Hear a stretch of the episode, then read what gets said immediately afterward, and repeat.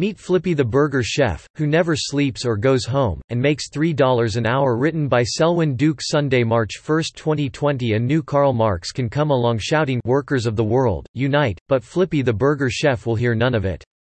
An employee even illegal aliens can't compete with, he does his job dutifully, never goes home, doesn't get sick or take bathroom breaks and won't unionize, and can be had for $3 an hour. And if you have a beef with his undercutting you, he doesn't care. Flippy, you see, is a robot. As the Los Angeles Times tells us via reportage not yet artificial intelligence AI generated.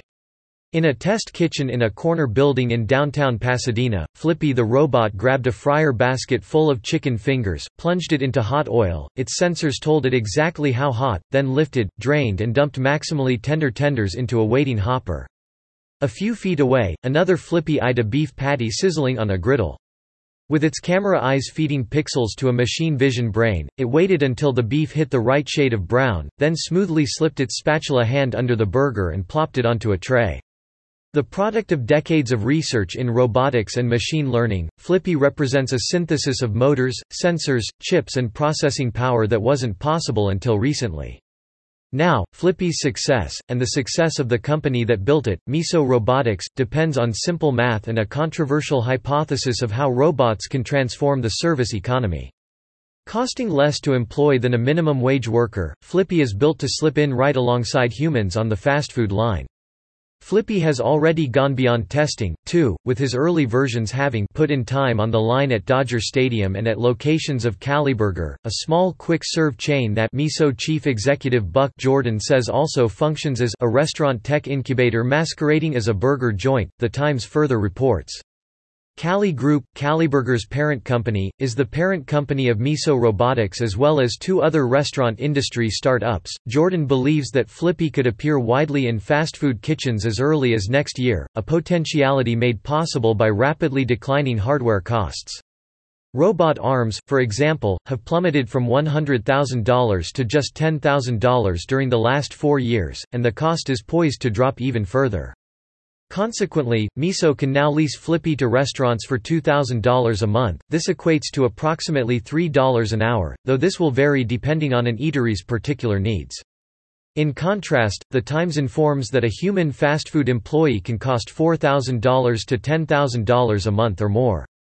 Of course, humans have long been displaced, and have had their lives made easier, by machinery, whether it's tractors making farm work less laborious or factory equipment that accomplishes tedious, formerly people-performed tasks. The difference is that with AI's advent, robots can work autonomously at jobs requiring greater complexity. This means they can fill more roles, and displace more human workers. While this will pose societal challenges regardless, government policies can accelerate this displacement.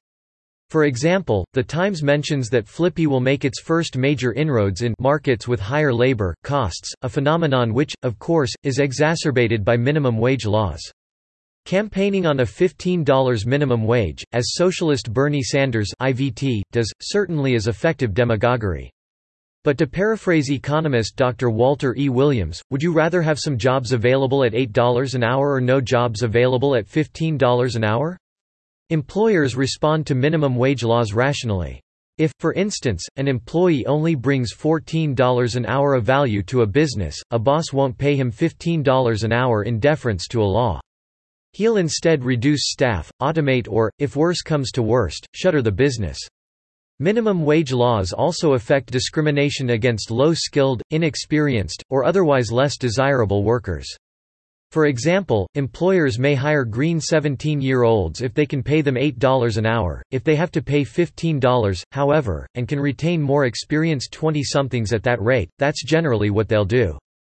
This robs the inexperienced of the opportunity to work, build skills and a resume so they can eventually command higher wages based on merit.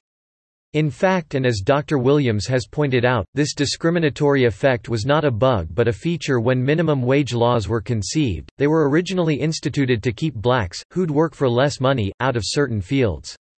Regardless of the laws, though, robots will increasingly displace workers as it's hard to compete with a $3 an hour automaton that exists only to toil. This reality puts the lie to another demagogic appeal, that we need to increase low-skilled immigration.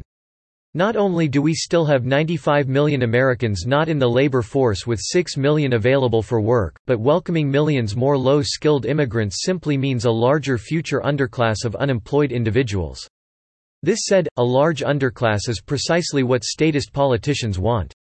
This brings us to another significant advantage offered by robots, they don't get citizenship and go on the public dole, and then vote for socialists.